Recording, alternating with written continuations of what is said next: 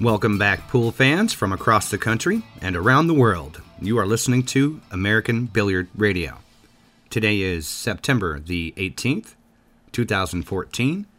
And, of course, my name is Mr. Bond. I'll be your host once again this week. And we're going to send out a congratulations to Darren Appleton. He was the winner at the inaugural 14-1 American Championship this past week. So hats off to him for that. And, of course, Karen Corr also made an awesome showing at that event. And we have to give a little nanny boo-boo to Mike Deshane for getting his butt stomped by Karen. So, yeah, anyway, that was kind of funny. What else is going on? Well, you know, congratulations to Matchroom Sports. They're getting their getting ready for the 9th annual World Cup of Pool. And they just announced that the entire event is going to be streamed on ESPN3. So we in America will get to see it if you have access to ESPN3.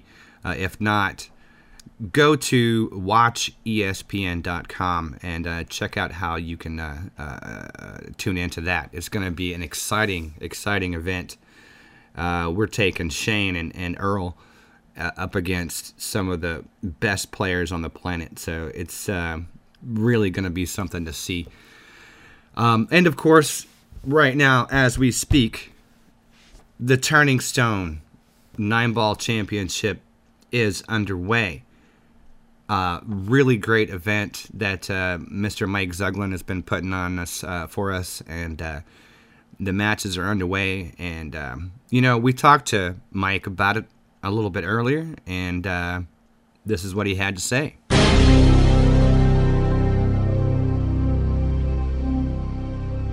Okay, Mike, so the Turning Stone nine ball is underway, and how are things going for you this year? Things are going great, as they usually do here. We have a great crew, great staff, and everything set up went just fine. No hitches. Everything is just business as usual. Another great tournament here at Turning Stone. Good. Now, how many years in a row has this been going on? Well, this is the 22nd tournament, but there was a period of time. We're still doing 2 a year, actually, but we didn't do 2 last year because of some repairs that needed to be done here in the event center, so we kind of got bumped along with a couple other events, but we're back to 2 again. We're going to have another one here in January of 2015, the 8th through the 11th of January. So as far as how many years, I think it's 14 years, but this is the 22nd tournament. Okay, excellent. Should we be expecting anything new this year? Anything new and different, or is it just, you know, sort of the same process and everything else? Well, actually nothing new other than what's new here at Turning Stone, you know, in the casino and the restaurants, etc. But as far as the tournament goes, there really was no need to change anything. It's good. It just seems like it's something that people want to play in. I have a full field with 50 players on a waiting list again, and you know, it's whatever needed to be changed, I wasn't aware of. Well, yeah, don't fix it if it isn't broke. That's for sure. That's kind of what I meant in a roundabout way. Yeah, absolutely. And it looks like you guys have got just an outstanding list of players that are going to be there this year, too. It's pretty exciting. It's always an outstanding list. Great players, and there's going to be some great matches. You just never know when they're going to pop up. That's why you have to be here to see it. There's 16 matches going on at a time for the first 2.5 to 3 days, and any match could be the best match you ever saw at any given time. So you know, there's nothing like being here. We do have the free live stream, but you're limited to what's going on that table and maybe a table or two around it. But you know, at any point, anything could happen. Yeah, I understand there is going to be a free stream. Where can people check that out at? You can go right on azbilliards.com, right on their front page. Okay. And there should be a link for the Turning Stone. I don't know exactly how it's worded. I haven't looked at it yet. I don't really have time. Yeah. And but I know that it's there, and okay. I know that we have Upstate Al Leon here doing the live stream. Excellent. And Jerry Forsyth and Mike Howerton are here, and they're doing the live brackets and the live scoring as well on azbilliards.com. Excellent. Excellent. Excellent. Well, it sounds like it's going to be another winner. So I'm just going to get out of your hair and let you get back to it and wish you the best of luck. And, keep your head up. I appreciate that. Thank you. And remember, next one is January 8th to the 11th, 2015. Yeah. I haven't taken any entries for that tournament yet. I wasn't going to do it until the tournament started. But right now, I am taking entries. The cutoff point for the tournament is when it's full. It's open to the first 128 paid players, okay. And it will fill. So if anybody is interested in playing, some of you 50 people that are on that waiting list, now's the time. Yeah. Actually, give me a day or two after the tournament's over if you're not here. If yeah. you are here, you can walk right up to me and pay your entry fee. You're in. Awesome. But if anybody wants to enter, now's the time awesome. To do it. Okay. All right, thanks, Mike, and we'll talk to you again real soon, I'm sure. Thank you. All right, take care.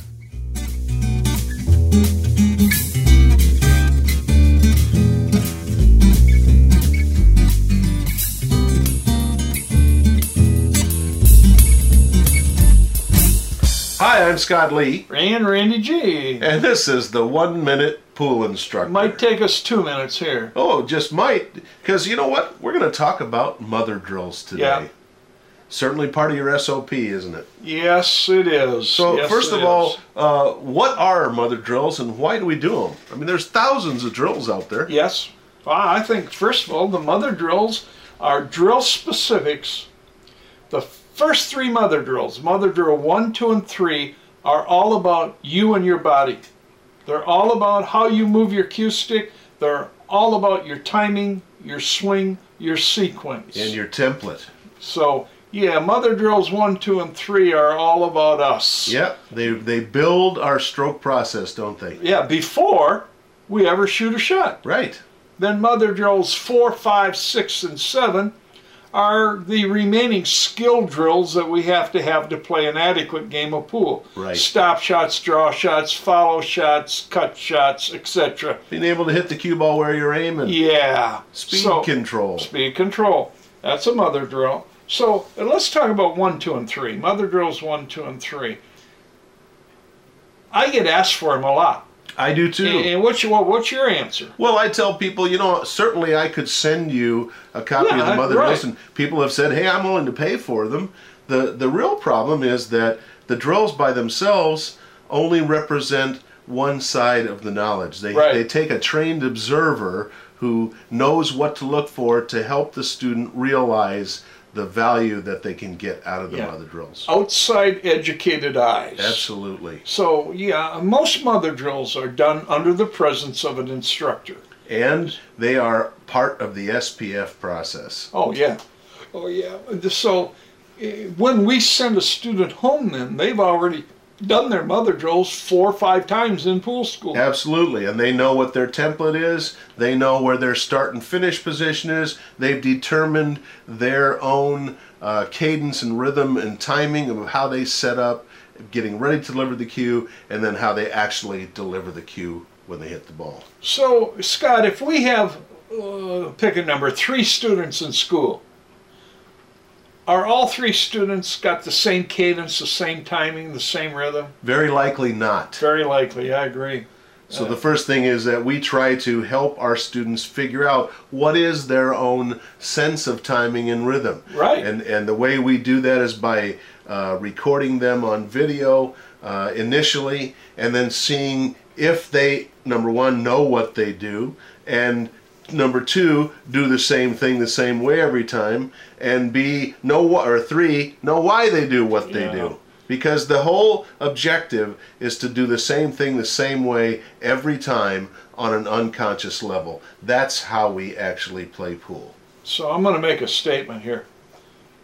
I never find mother drills boring. Never. Because it's information. Well, and I can, once my process is ingrained, I can do a mother drill maybe 2 or 3 times, two or three shots, and I'm done. I'm done too. It gives me enough feedback to keep my stroke totally in tune. Red light, green light. Red light, green light, absolutely. So mother drills need a qualified instructor or qualified person, extra set of eyes. I'd give them to everybody. And know what you're looking for. Yeah, yeah. So they're just not something that you read out of a book and you go do. No, and you know, a lot of guys post up their videos on YouTube, they do. And they want us to give them evaluation, and it depends on who's giving the evaluation, what kind of feedback they're going to get out of it. And our students get a report card along with their evaluation, so they can a day later, a month later, a year later, look at their progress and grade themselves again. Absolutely, and we see the majority of our students, 90 to 95%, are very successful with this process. So mother drills are training drills that will make your game dependable, repeatable, but they do need help. And they start out with ingraining your own personal process. Process, yeah. Your own, SOP. No, not mine. You don't want my process. Everybody's got their own. It's finding out what it is and how to make it work. Yeah, that's a neat part in school too. Is getting each of their personal processes. Oh, when the light goes on, that's the greatest thing for us. That's the green light, ain't it? Yep. All right, this is Randy G. I'm Scott Lee. Thank you, guys. Thanks for listening. The 1-Minute Pool Instructor. We'll see you again.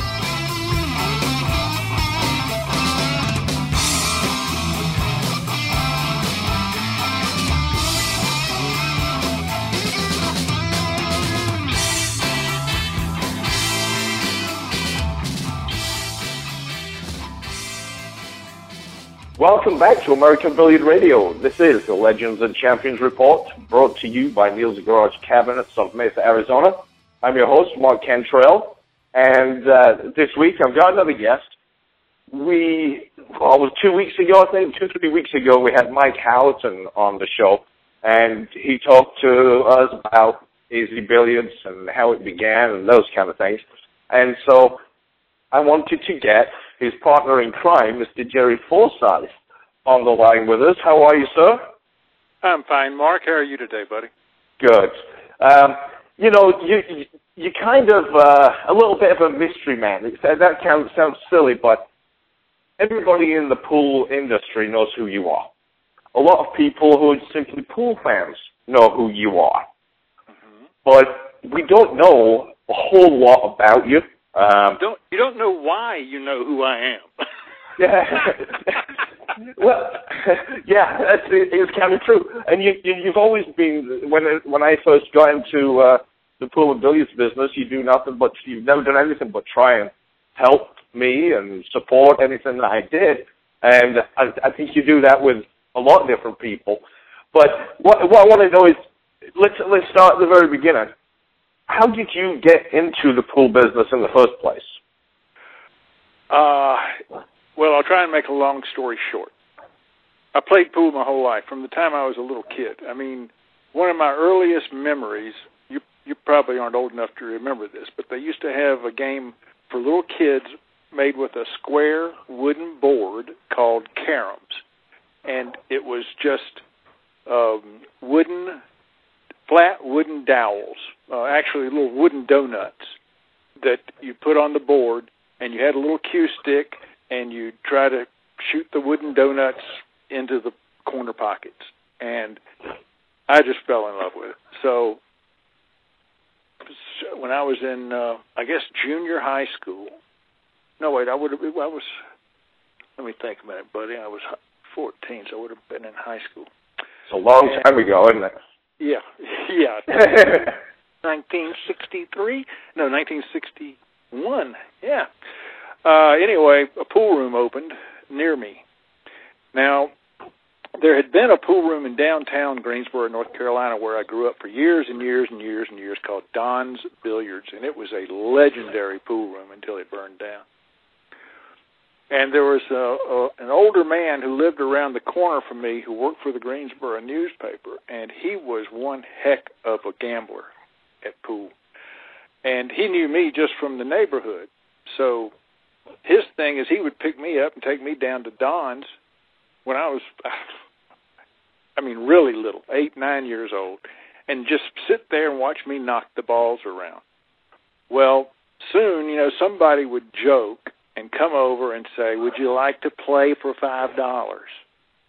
And I would say, no, but my grandfather here will play you. He just likes action. And the guy, and he would tear him up. I mean, he won more money off of me. And I would sit there and watch and laugh and just have the best time.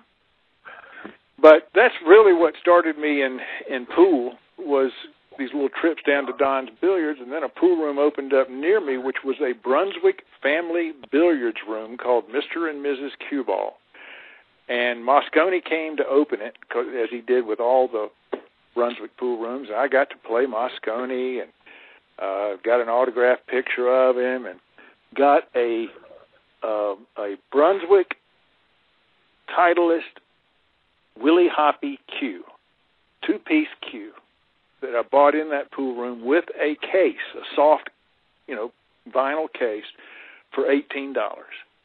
And now those cues are going for like $600 just so you can have the butt. I mean, it's amazing. Wow. No longer have that cue. But that's really what started me was just playing. And then I played all through my professional career. I was in the printing industry.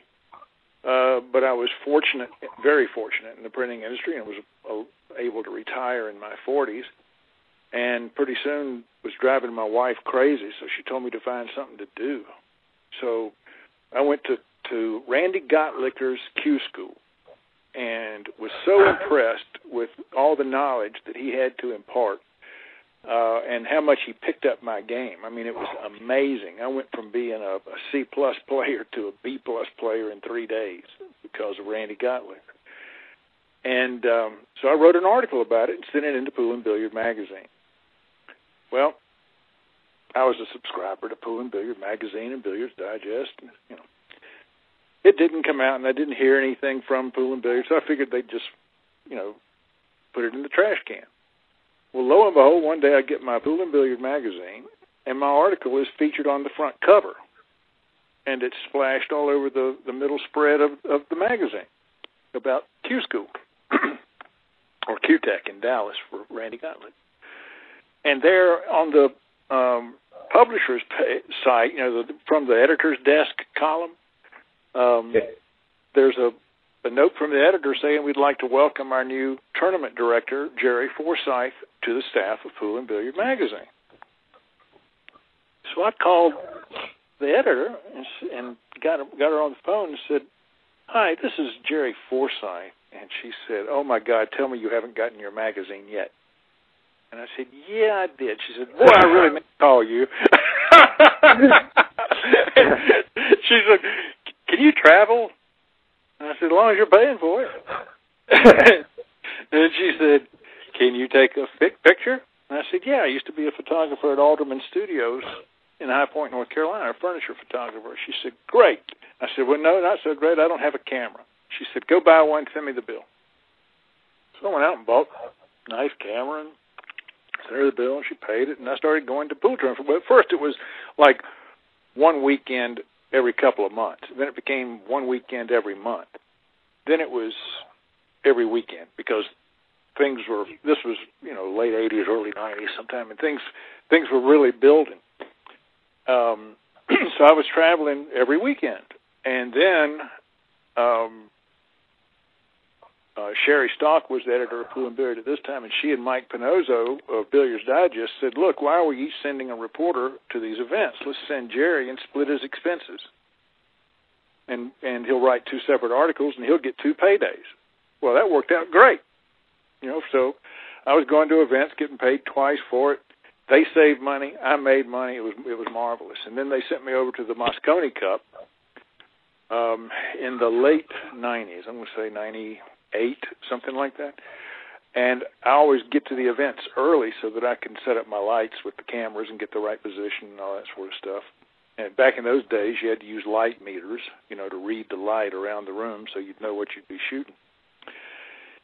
Anyway, I was there. I'd finished setting up. I still had an hour before they were going to let the rest of the cattle in the room. And this guy comes up and starts talking to me. And I go, oh, this is what all I need, somebody to waste my time. So he sits there and talks to me and talks to me and talks to me and talks to me. And finally, he says, I'm Rory Hopkins. I'm the executive producer for Sky Broadcasting, and I'd like to make a commentator out of you. So he put me in the booth with Sid Waddell for the very first match of that year's Mosconi Cup, and I've been doing the Mosconi Cup ever since. Golly, Dan. Isn't it funny how things happen? You know, and here's the thing. I've got my list here, bullet points of things I want to talk to you about, and you're just going off and covering them, so I don't even need to be on the phone, I don't think, anymore. You just keep going. Why don't you just hang up and I'll record this then? Because that was going to be one of my next questions. Is because as we go along through this interview, people who are listening who maybe only know your name from AZ Billiards forums, maybe, as we go along, we're going to see a lot of the things that you have done and are involved with. And I was going to ask, how did the Mosconi Cup start? Because I didn't know you'd been doing it from day one. It wasn't. The Mosconi Cup started in 91 or 92, and I didn't come on board until like 97 or 98. But Jim White was already on board. And right. I knew Jim, wasn't real close to him at that time, but after we started doing commentary together, because we did the Mosconi Cup and the World Pool Championships in Cardiff, and the World Pool Championships in Manila. I mean, just we traveled together all over the place for Sky and for ESPN. I mean, there was a lot of broadcasting back in the 90s, so there was plenty of work. Jim White is a hell of a guy as well. I mean, he's a great friend of mine. I love that guy to bits. He's one of the finest human beings there's ever been. He's just a class act. Yeah, I absolutely agree.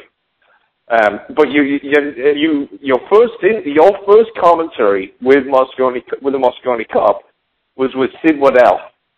Right. Now there is a character and a half. Well, was a character and a half, I guess. Well, I had been a newscaster, so I was used to cameras and microphones and all that sort of stuff. That didn't bother me. But well, he could make watching paint dry exciting.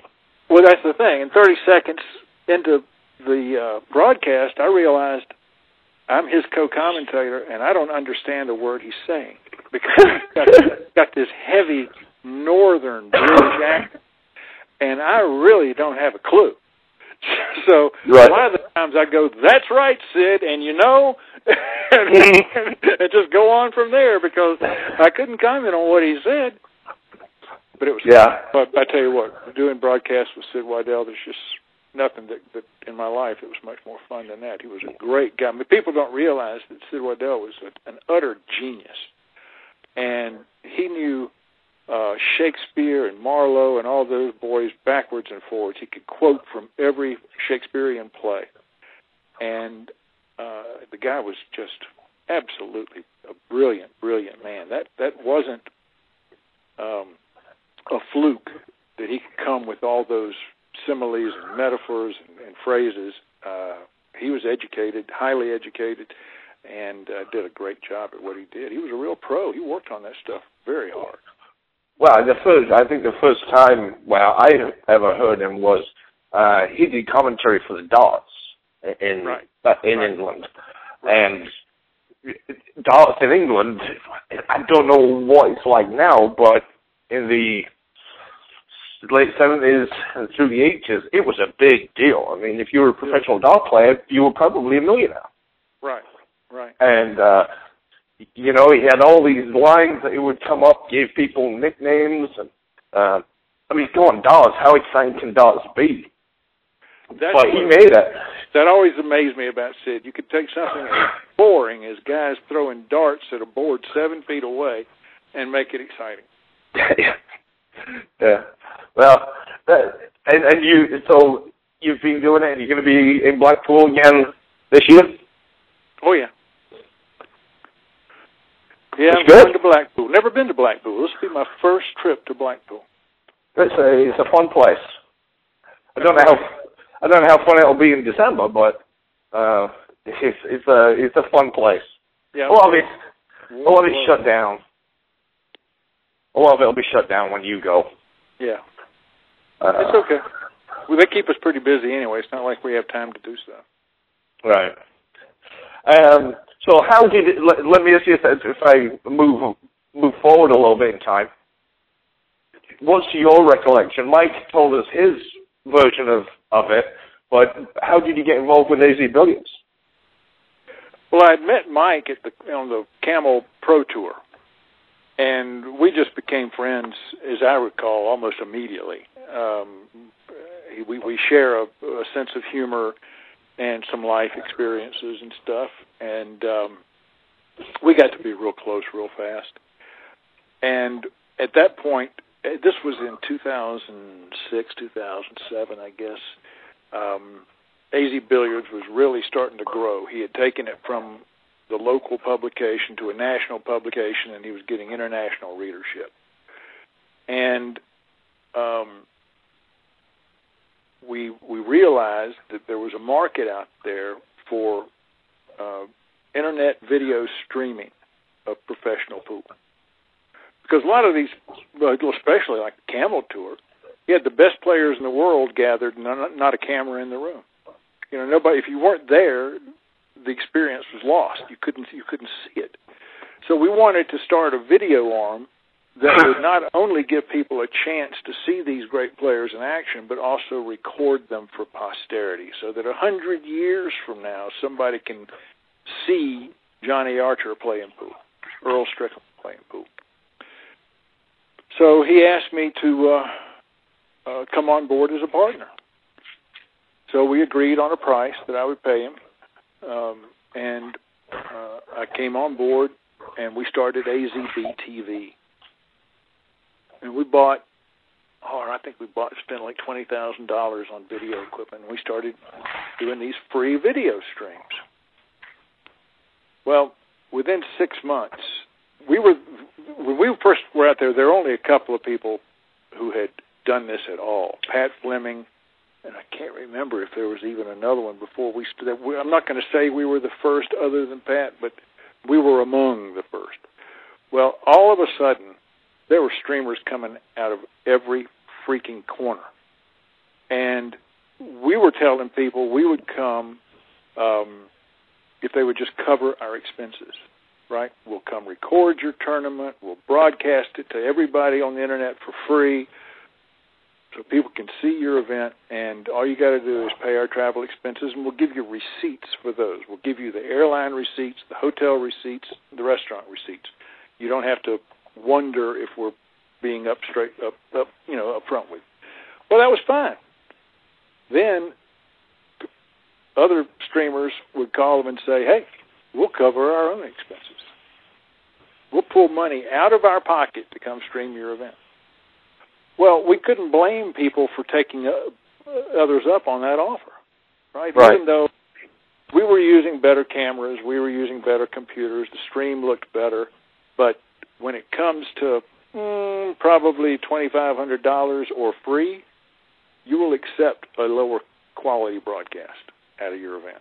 Right. And that just about put us out of business. I mean, at least it did put us out of the video business. We would still do a few things like Turning Stone and all that sort of stuff. Turning Stone, Mark Griffin's events, those things. But really the market had gone to hell because there were so many people willing to do it for free, for nothing. So anyone who wanted to make a business out of it, which is what it should be, was just screwed. Well, time goes by, and all these people who were doing it at no charge and all that have gone out of business, are gone now. So we gave, because the website itself has gotten so large. I mean, it's I can't tell you how many hundreds of times larger it is now than it was in 2008. But it's immense compared to what it was then, and it was taking our full time. So, or it does take our full time. So we turned AZB TV over to Al Leon, who's running it now out of New York. And we just shipped him our equipment and said, go for it. And that's Upstate Al, right? Yeah, that's Upstate Al. So we partner with Al now on AZB TV. We don't partner with him financially. He gets the income from AZB TV. But we do partner with him to promote his streams because he does really good. He does. We met Al at Turning Stone years and years and years ago. We're very impressed with the guy because he does a great job. So that's where that is. AZB TV is now run by Al Leon, and Mike and I are very, very busy with AZB. Well, the azbilliards.com, I say it, I don't know of any other. Well, there are other pool and billiards websites out there, but the AZ Billiards is the place to go. It's the biggest. It's got the most following. And if there's anything you need to know about pool, internationally or nationally, you can find it. And if it's not posted somewhere, you go to those forums. And I tell people this all the time. If I don't know the answer to a question, who won the World 8 Bowl in 92. I can post it up there, and I guarantee within an hour I'll probably have the answer. Oh, absolutely. And if you know how to use the site, you can find the answer on the site. Right. But that's one of the big problems we have now. The site has become so complex that nobody knows how to use it. So we're going to have a video made that literally tells you how to navigate AZ Billiards. Because people don't realize there are over 16,000 home pages of pro players from around the world that are on AZB, but most people don't know how to get to them. You can take any player in the world and see every tournament he's ever played in, Efren Reyes, every tournament he's ever played in, where he finished, how much money he made, who else was in the event, where they finished, how much money they made, and see all the stories written about Efren and that event and all the photos taken at that event for every player out there. I mean, we have an unbelievable volume of information about pool on that website, and people don't even know it. They use the front page. They go to the front page so they can click on the word forums up at the top. If they would stay on the front page and click some of those other tabs up there besides forums, they would be amazed at the information that's available on AZB. In this day and age, and I'm not very computer literate, but I mean, at some point you got 16. That's just the professional players. That's all we're talking about. We haven't even started our. AZ Billiards is as huge as it is. Still has a lot more to go. We're going to do the same thing for the amateur game. Well, it's how much time to compile and put these things together did it take? I mean, it took us 4 years to redo the website with the new look and the new body of information. And the reason is, when I say that a player has a home page, right, and you can go to that home page and see what he's won this year, last year, the year before, throughout his whole career, all that sort of stuff. Those pages don't exist physically. But when you put in, like, Mika Immonen or Johnny Archer and say, take me to his home page, the computer says, okay, who do I need to build a home page for? Oh, Mika Immonen. So it automatically knows from the name Mika Immonen which databases to go in to throw information up on that page. And in a split second, I mean literally thousandths of a second, computers can take all the information out of all the databases that Mika Immonen is in and display it on that page. It creates it. And that's why it took so long, because you have to go into every world championship, for instance, and tag that world championship to each player's name who played in that world championship and tag the year so that it will show up on his homepage. And that, you can't believe the work that took. No, I can't. It blows my mind just hearing you talk about it. So, but he's definitely come a long way, and it's it's the best website, pool and billiards related website in the world. So you guys have done a good job, and obviously you're going to be doing more with it. Now, another side of Jerry Forsyth, you're also involved with the WPA. Well, I was. You're not anymore. No. No, I was on the board of directors of the WPA for, 3 or 4 years, I guess. But the travel involved with that just got to be too much, and I just had to quit it. I'm 67 years old. Getting, leaving the house and knowing that you're going to Shenyang, China, and you're not going to be able to sit or be comfortable again for 37 hours, because the rest of the time you're going to be in airport.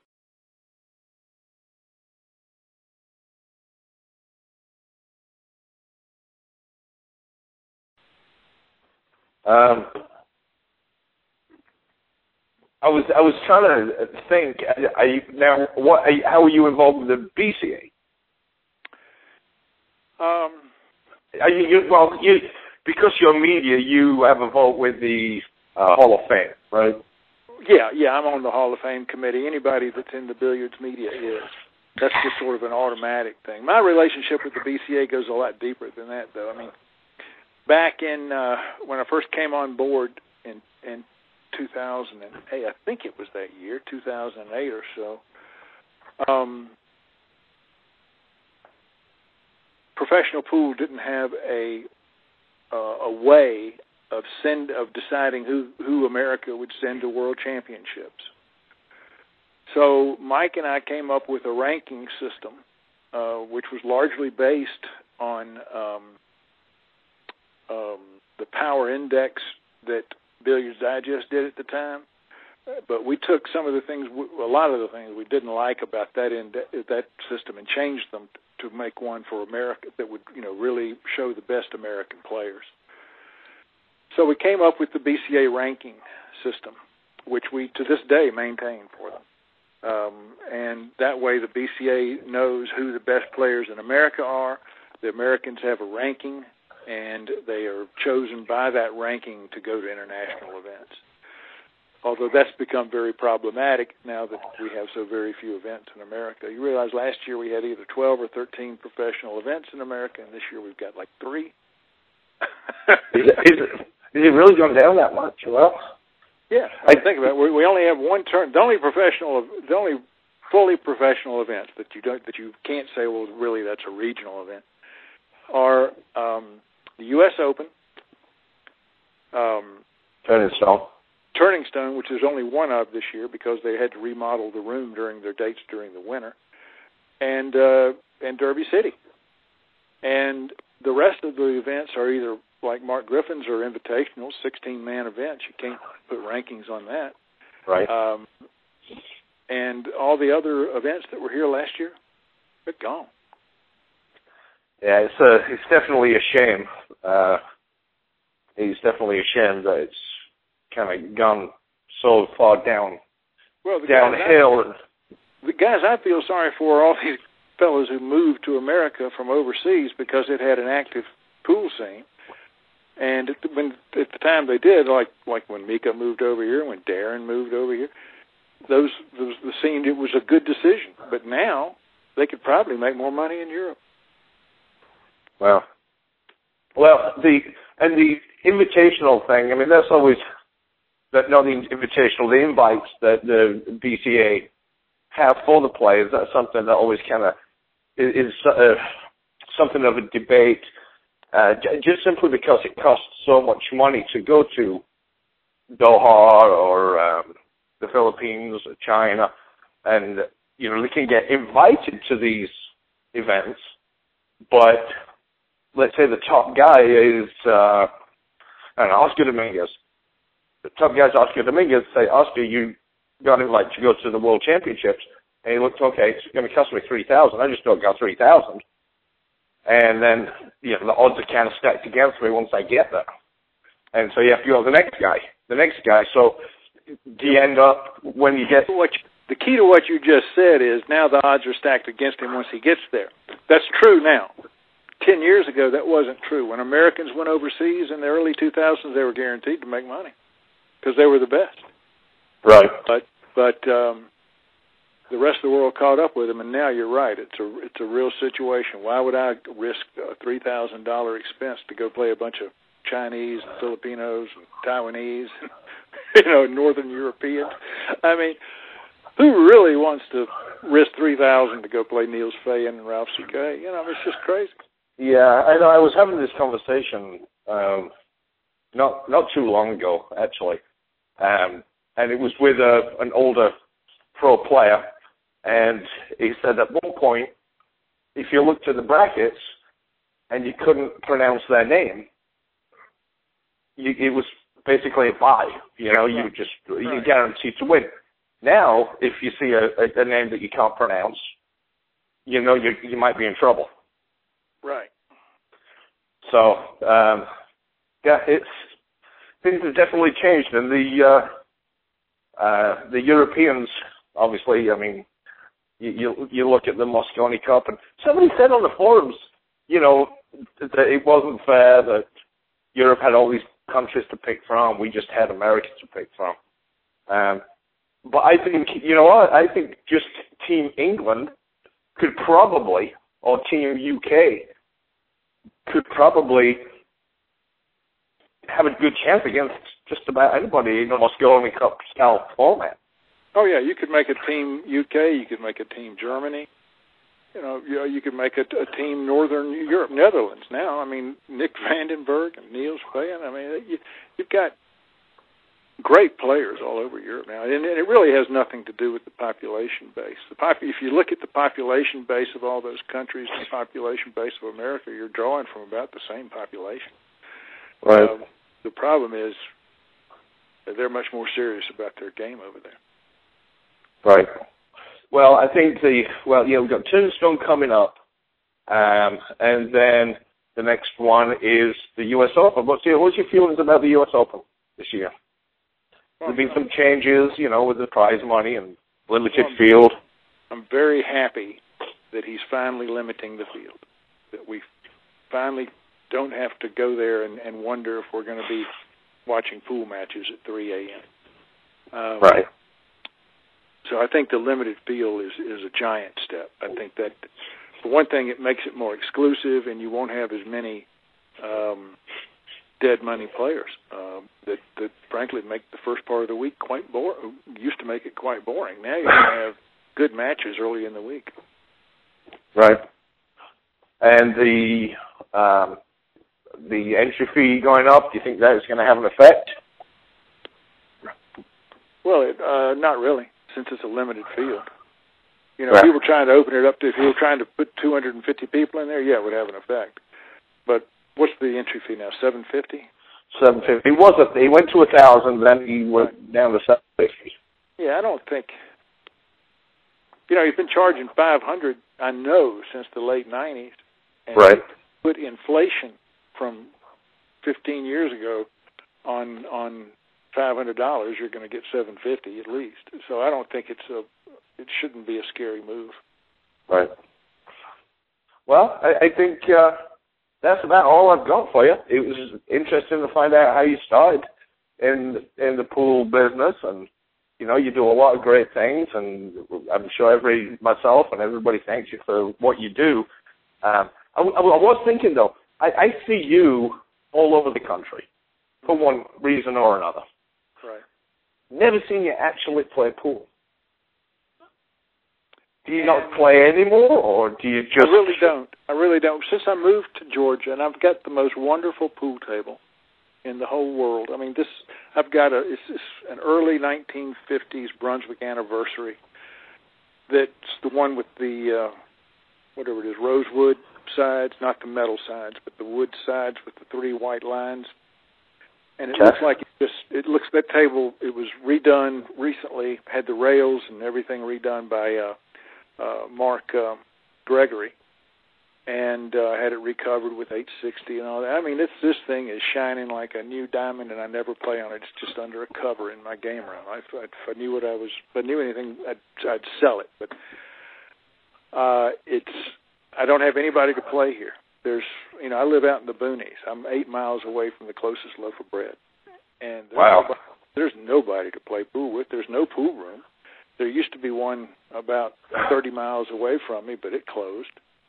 And that, by the way, is my biggest concern in pool, the rate at which pool rooms are closing, because that means that the amateur game is declining as well. If they don't, if a league team loses its pool room, you could lose a league team. So that's one of my big concerns. But at any rate, I really don't play anymore. And even if I could play anymore, I couldn't play anymore because my eyes are all fuzzy. The edge of the ball now looks like a tennis ball. All fuzzy.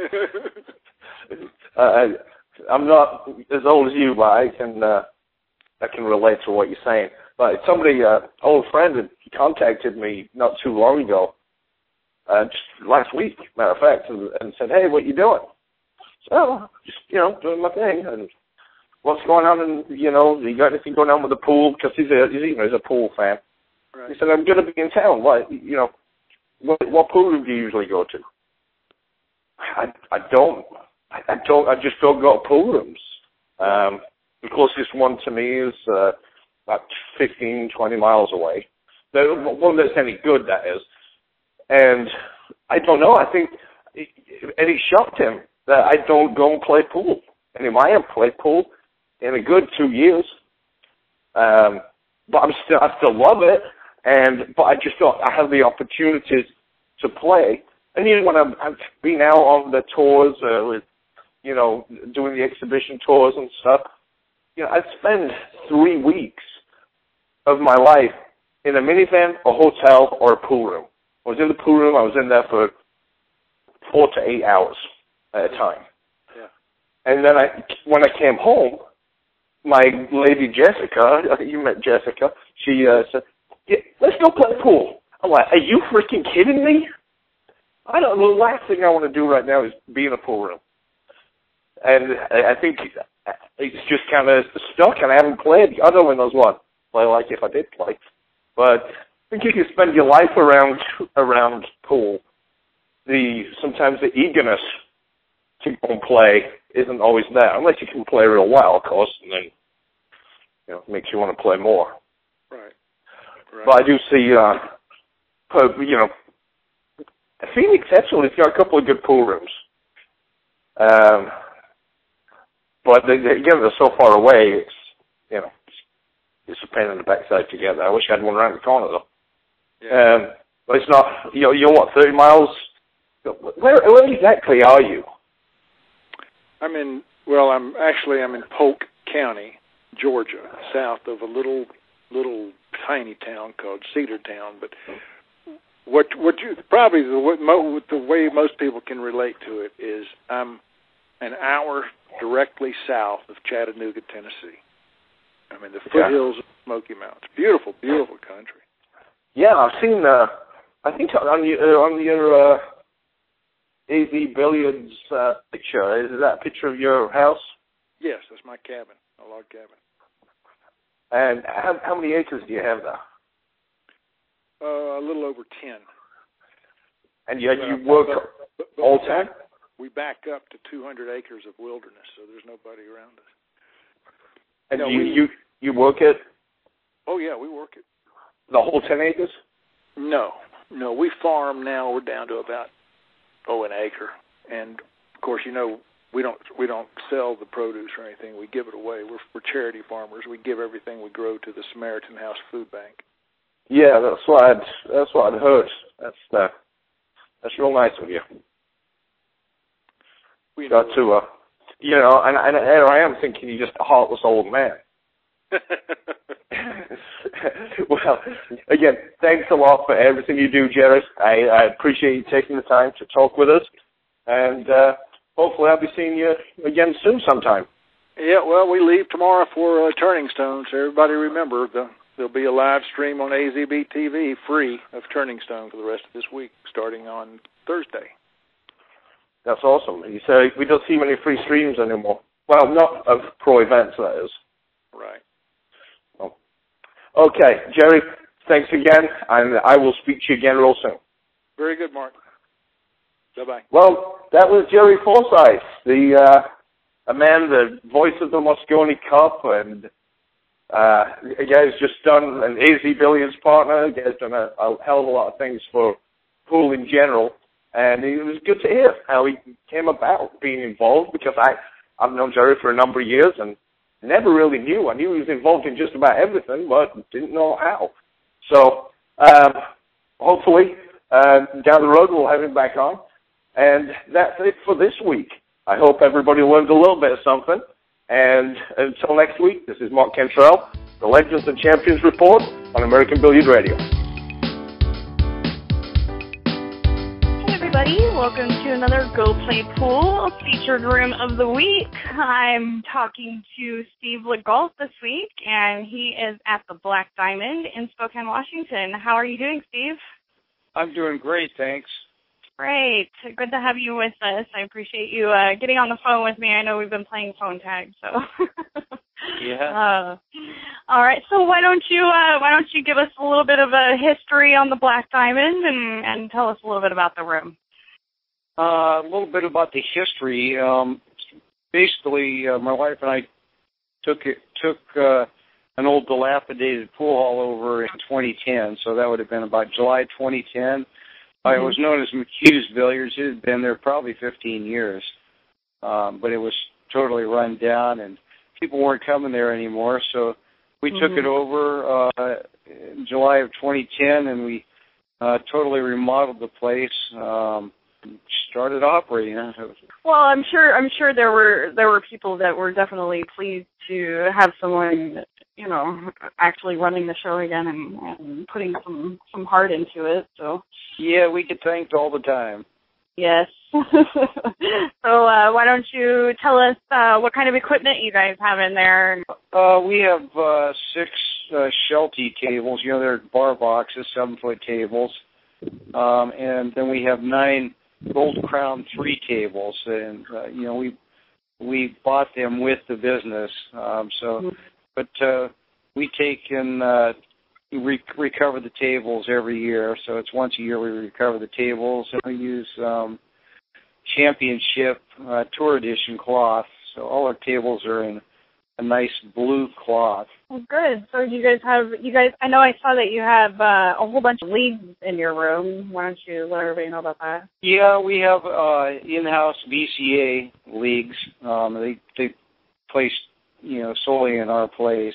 So they're playing on. We usually have 12 teams on Sunday night, Monday night, and Tuesday. I think right now we have those 3 nights BCA. Then we also have a Valley League that plays there on Thursday nights. So, and they play throughout the Valley at different bars. But I think right now we have 7 out of the 16 teams that play out of our place. Nice. We have several APA teams that play out of our place. Not that many though. I'd say we probably have maybe 5 teams. It seems like there's a lot of APA teams in Spokane, but most of them are on the north side of town. Yeah. And then we've also got, I think we've got one Apple team that plays out of there and one Napa team. I don't know exactly. We could have 2 of those. I'm not sure. Hard to keep them all straight after a while, huh? Yeah, we have leagues in playing like 5 nights a week pretty much, and it's Sunday through Thursday. And we don't have any leagues playing on Friday and Saturday because we like the pool hall to be open for open play. Sure. Well, we get a whole different crowd on Friday and Saturday night. I bet, yeah. Definitely a different mentality going on for sure. Yeah. So I noticed that you guys have a tournament coming up on the 27th, $1,000 added. Why don't you tell everybody a little bit about that? Boy, you know, I think it's I think it's a 9-ball tournament. I don't run the tournaments. We've got a guy that runs our tournaments, but I think that's going to be an open nine-ball tournament. He's not sure how many people would be going for it yet. He's hoping to get, you know, a good turnout, but it should be a pretty good one. I mean, our best tournament we usually have is our three-day Labor Day tournament. Now, we've had, I think, four of them so far now. You know, we've attracted usually around 80 players that play in that, and they come from all over. They come from Seattle, Montana, Canada. Some few come from California, also different places in Washington. Hi. I've been hearing really great things about your room. Mark Cantrell was raving about it, saying it was just gorgeous inside of it, that you guys have really done a good job of you know, refurbishing it and so Mark Cantrell is all right.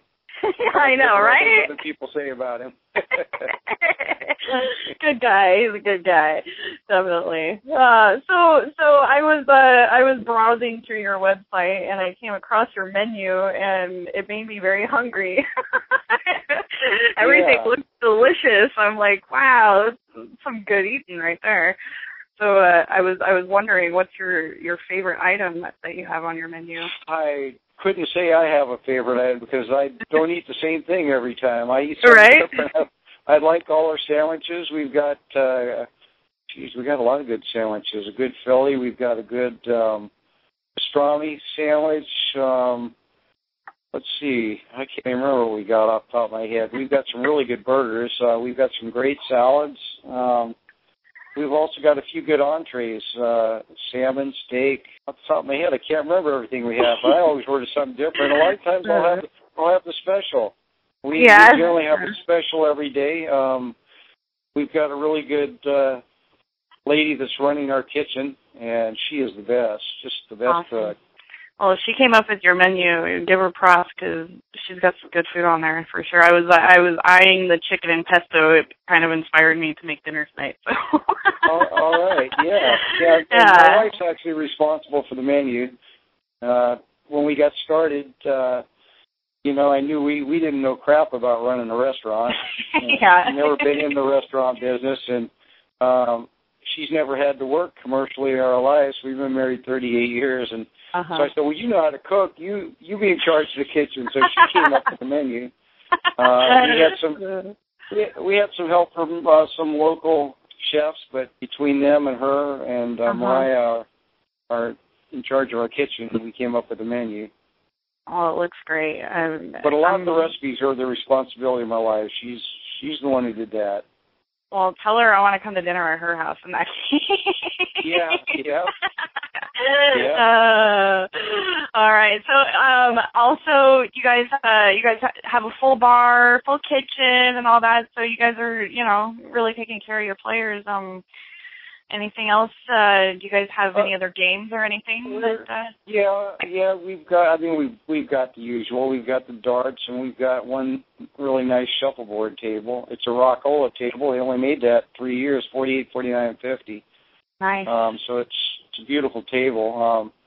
We've got a full bar. We have 33 beer taps, and we're constantly rotating our beer. We're getting a reputation for craft beer. Nice. And we are promoting ourselves as an alehouse billiards place. So we've got that going. We've also got a dining area that's separate from the pool hall, and we've got a lounge attached to that with a stage and a sound system and its own separate smaller bar. And we do special events for individuals that want them or groups. And we also have regular music on Friday and Saturday night, mostly solo or duo musicians. Awesome. Well, it sounds like you've got every ankle covered. We're going to do some traveling here pretty soon to go visit rooms and stuff and let people know about our company, but I'm definitely putting you on a list of places to go for sure. All right. Where are you at? We are based out of Southern California, Orange County. Oh, okay. So you're a little ways. Yeah, a little ways, but, you know. 23-hour drive. Yeah. I'm sure if we decide to take a trek like that, it's going to be like a month-long thing, because there's so many places to go on the way up just the West Coast. It's crazy. We're constantly, you know, working on it, changing it up. We've got, one thing I didn't say, we are kind of a sports bar also. We've got like 17 TVs, 17 flat screens, so we're getting that angle too. So you guys do the UFC and the fights and stuff, and yeah, I don't have any of those pay fights because they're way too expensive. The direct TVs, like they want $4,000 for me to show one of those fights. I know, right? You got to close down the whole place and pray that everybody shows up to watch the fight. Yeah, everyone wants to pay to watch it too. All right. Well, everybody can get their football fix, though, right? Yep. All right, that's good enough for me. All right, dude. Well, why don't you let everybody know how they can get a hold of you and where you're located? Okay, well, we're located at 9614 East Sprague in the Spokane Valley, so that's just outside of Washington. It's like 12 minutes from downtown. So if you come up to Spokane, you definitely want to check out the Black Diamond, get your beer needs satisfied, your billiard needs, and it's a good place to hang out. All right. What's your phone number? It is 509-891-8357. All right, great. And for our listeners, the Black Diamond will have a limited profile on the Go Play Pool app, so make sure you download that. It's free on Android and iOS, and you can check that out and get a hold of everybody down there. I really appreciate you getting on the phone with me today, Steve, and taking the time to let us know about the Black Diamond. Well, thanks for thinking about us. All right. Well, you take care, okay? All righty. Thanks. You too. I'll be in touch with you soon. All right, Steve. Okay. Bye-bye. Okay. And thank you, everybody, for listening to another edition of the Go Play Pool app featured room right here on American Billiards Radio.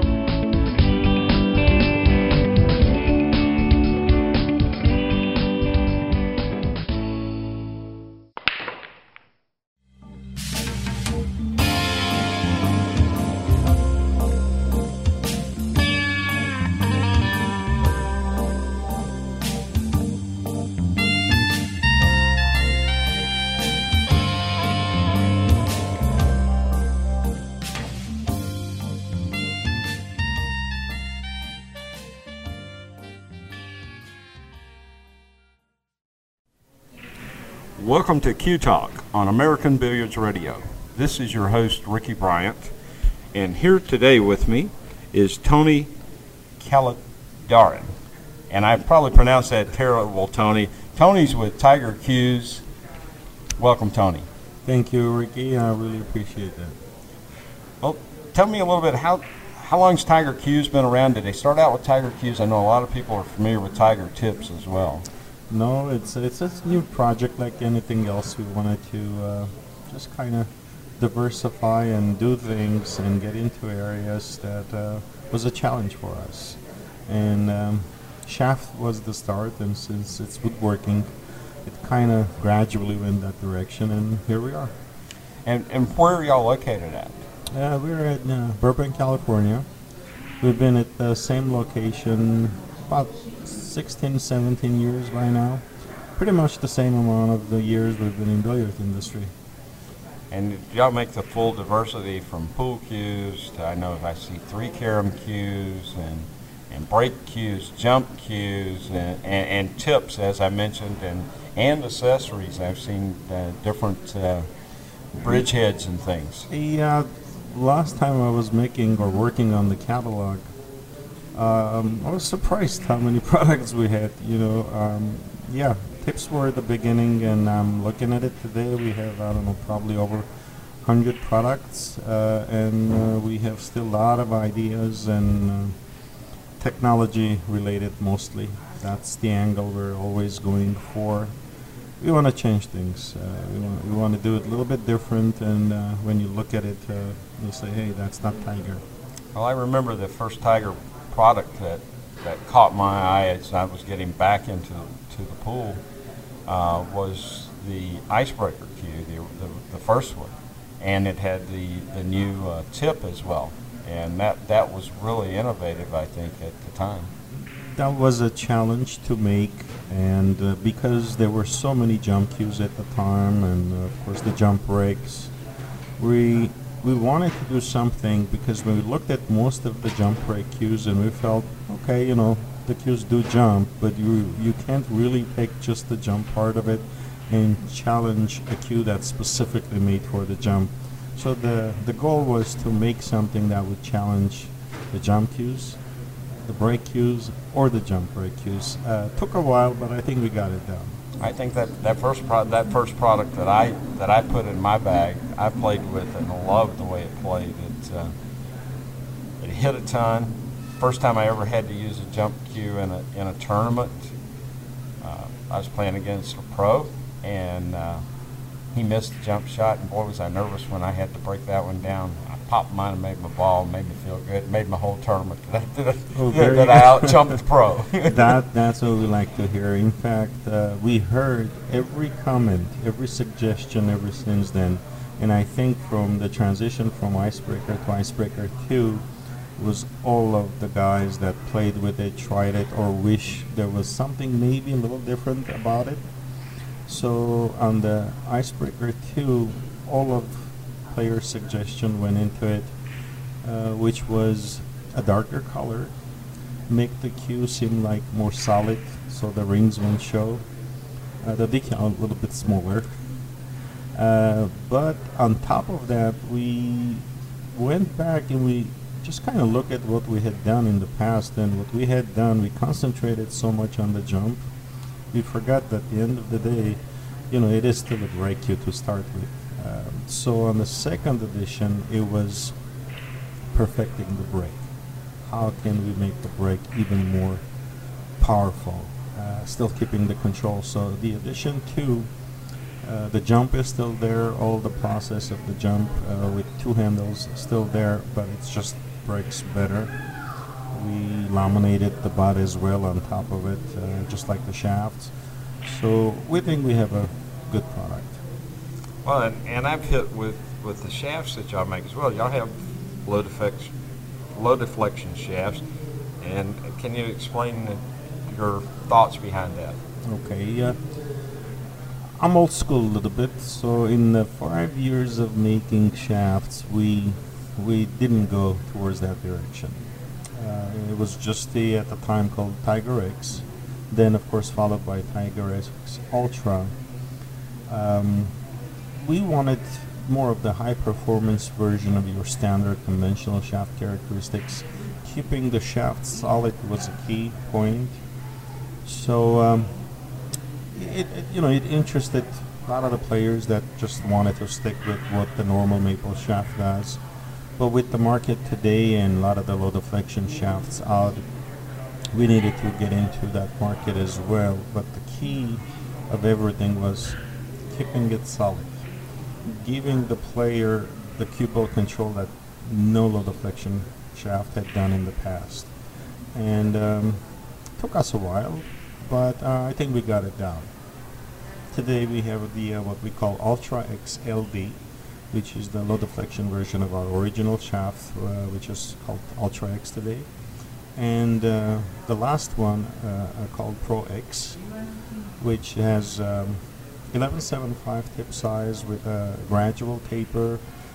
I can comfortably call it one of the lowest deflection shafts in the market today. And yet, there is absolutely no other shaft that's low deflection that will match the consistency and the solid feel of these shafts with much better cue ball control. Well, when I was at your booth earlier today, I heard you explaining to another customer about the difference in the no deflection shaft for three cushion, and he was thinking he could use that with pool, and your explanation on that was fantastic. Yeah, it's well, we have to be careful with the terminology, and we don't want to sell anything that's just based on words. Anyone who has dealt with us in the past knows that we're more dead on with what we say, and when we say something, it's done, and it is what it is. Yeah, it was. We made the Pro X for carom players using pretty much the same taper, just a little bit oversized diameter at 12 1/4, which is accepted in the industry for billiards. And what we found out, because the balls were much heavier, any remaining, no matter how minor it may be in pool for a Pro X shaft, it was eliminated. So it was suggested by the players to us that very easily and comfortably we should call that shaft a no deflection shaft. So with their suggestion and request, we were very comfortable in saying, hey, we have a no deflection shaft. Well, and also when we get into the extra items or queuing items, I know you guys make a nice tip tool that I carry in my case, and it I can shape a dime, I can shape a nickel. It's all there, all built into one tool. It's really nice. And then in bridges, and people that know me know that I collect bridges, and I'm also a manufacturer of extension bridge, and I use other people's heads. I like the things that Tiger has done with the leather and things on their bridge heads.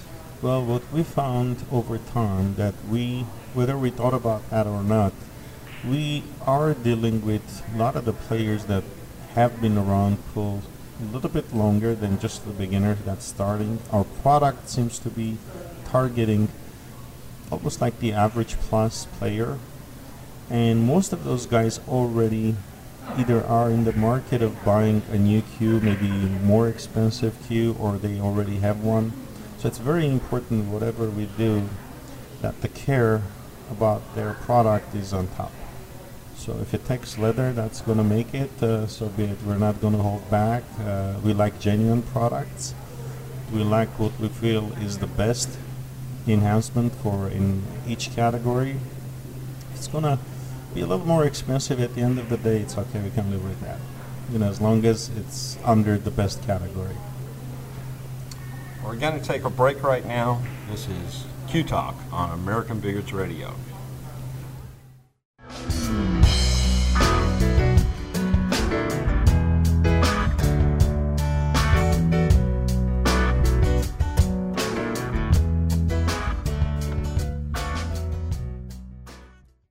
Welcome back to Q Talk on American Billiards Radio. I'm sitting here with Tony from Tiger Cues, and we were talking about bridges and what a great job they're doing on those, as well as the great shafts and cues they make. I've got a new bridgehead coming out. It's called, is it the Flame? Just plain Tiger bridgehead. You know, I thought about that. Okay. It looks like a flame. I've had many suggestions to call it maybe like a black flame or something like that, and I was just that close in doing so. And then at the end of the day, I decided, you know what, it's made by Tiger. Many people just end up saying, hey, give me that Tiger bridgehead. So might as well just keep it simple, so I called it a Tiger bridgehead. Also, the other item that I saw at the BCA trade show this year was a new innovative extension to add on to cues. Very excited about that. We've taken a long time. You know, we haven't done. We've been in the cue business maybe last 6 years. I want to say already 5 to 6 years. Could have done it, but I didn't really have the sense at the time, the personal feel, what exactly the player wants from an extension. I mean, okay, fine. It sounds plain. But when you get into it and research it, it has to be so solid and part of the cue that you shouldn't feel there's another part that's connected to it. And yet what I've saw in the market surprised me that, okay, it's there, it extends, but it didn't seem as solid connection-wise, wear and tear-wise. So it was very important that we created something that kept the balance proper. It was as solid as it can be, and it was very fast, easy in and out. Well, I know in my experience using extensions is that they'll typically add weight and that was one of the things that impressed me with yours. Tell us a little bit about the... We went with an aluminum.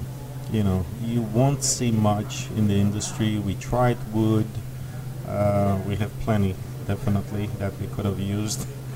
But for consistency purposes, for weight, and just overall construction, aluminum seemed to be the right product.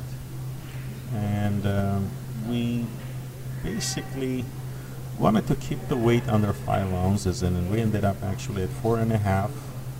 It's about 11.25-inch long piece without the bumper.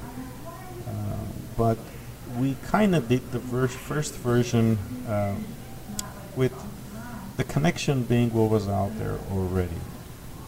And then we found out, I guess there was a patent on that, and not having conflict, plus the wear and tear, maybe the way we made it, whatever it might have been, did not please us. So we've just put our heads together, and the current connection was so different and better, improved so much that we said, hey, maybe we should patent it. So right now it's in the pending stage. Very excited, very happy, and already got a lot of good feedback here at the show at the BCA, and one of which was the draw. You know, I was told that any extension that's in the market today, if you're drawing the ball, it just dies. It really doesn't move, and a few of the guys who told me that got a chance to try our extension, and to their surprise, they drew like they had no extension on. So I got really good comments, one of which was by far the best extension they ever used. I noticed how snug it fits, how easy it is to get on and off, and I've seen even pros struggle with some of the after fit ones that slide on over the butt, and everybody worries about, well, I don't want something sliding over the butt of my cue, damage my cue, scratch up my custom cue, or even my non-custom cue. They don't want, you don't want to scratch it up and damage it, make it look bad because I used an extension. And that was one of the things that really impressed me. And my first thought was, well, this is only going to fit Tiger, but then I was told that there's a progression. There are some other ones that does fit out there, and there's going to be more in the future as y'all work through things. That's very much true. At the moment, our joint, or actually our weight build system, is 5/8-18. So any cue that happens to use that size will fit. Anything else, there's another size, I believe it's 3/8-18, commonly used with a lot of the custom cues and some of the manufacturers. That's coming up soon, hopefully next maybe 2 to 3 months. We'll start making the adapters for that size as well, so it'll be a very easy fix. Anyone at home with a flat screwdriver will have a chance to put that on within a minute. Everything else up to the manufacturer. You know, I've talked to a few already, which they were very much interested. Given some time, the licensing will be available, so if any manufacturer just happens to want it with a certain fee, you know, we'll let them do it too, so everyone can be part of it. Well, and I noticed a new cue in your booth here at the show, and that was a jump cue, which also seemed to incorporate some of this technology of the extension in it. Very true. It's like you find a style, either it happens by itself or where it's coming from, I don't know, but when you find it, you kind of keep it. So the consistency was very important, and the idea and the improvisation, if you want to call it, kind of worked for a jump cue, because the idea was to keep the handle light, which had already worked for the extension, so why shouldn't have worked for the jump? We still use the aluminum handle for the jump cues.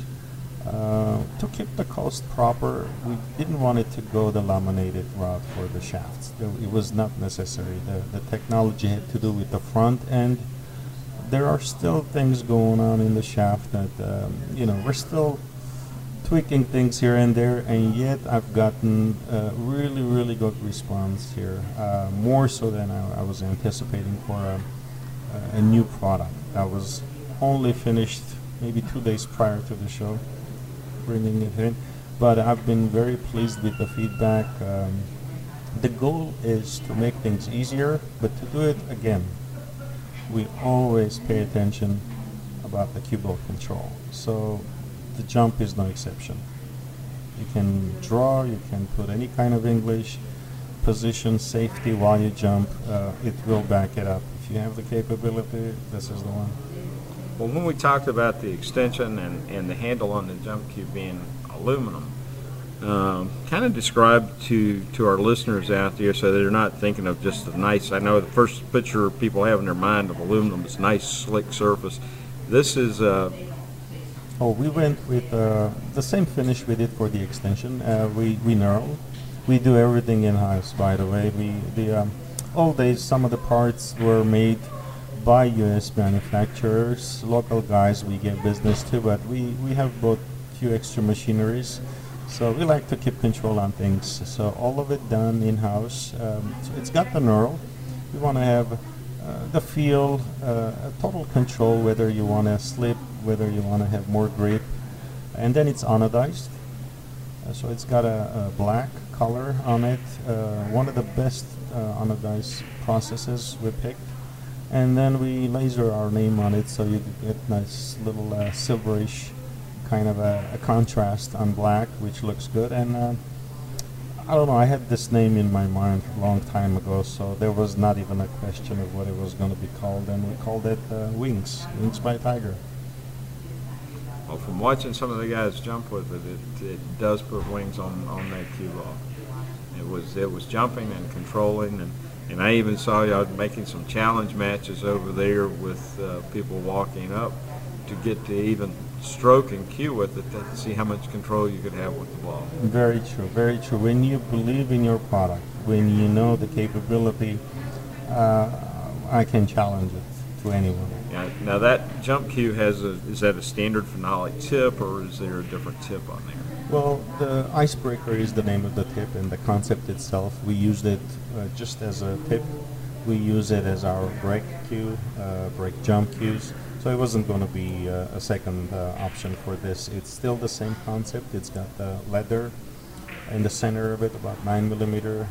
It's a laminated piece of tape, which is the Tiger Jump Break all leather tape inserted in there.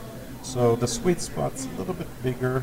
You have a little extra margin of error. So this way it minimizes, you know, if you're off center a bit, it's okay.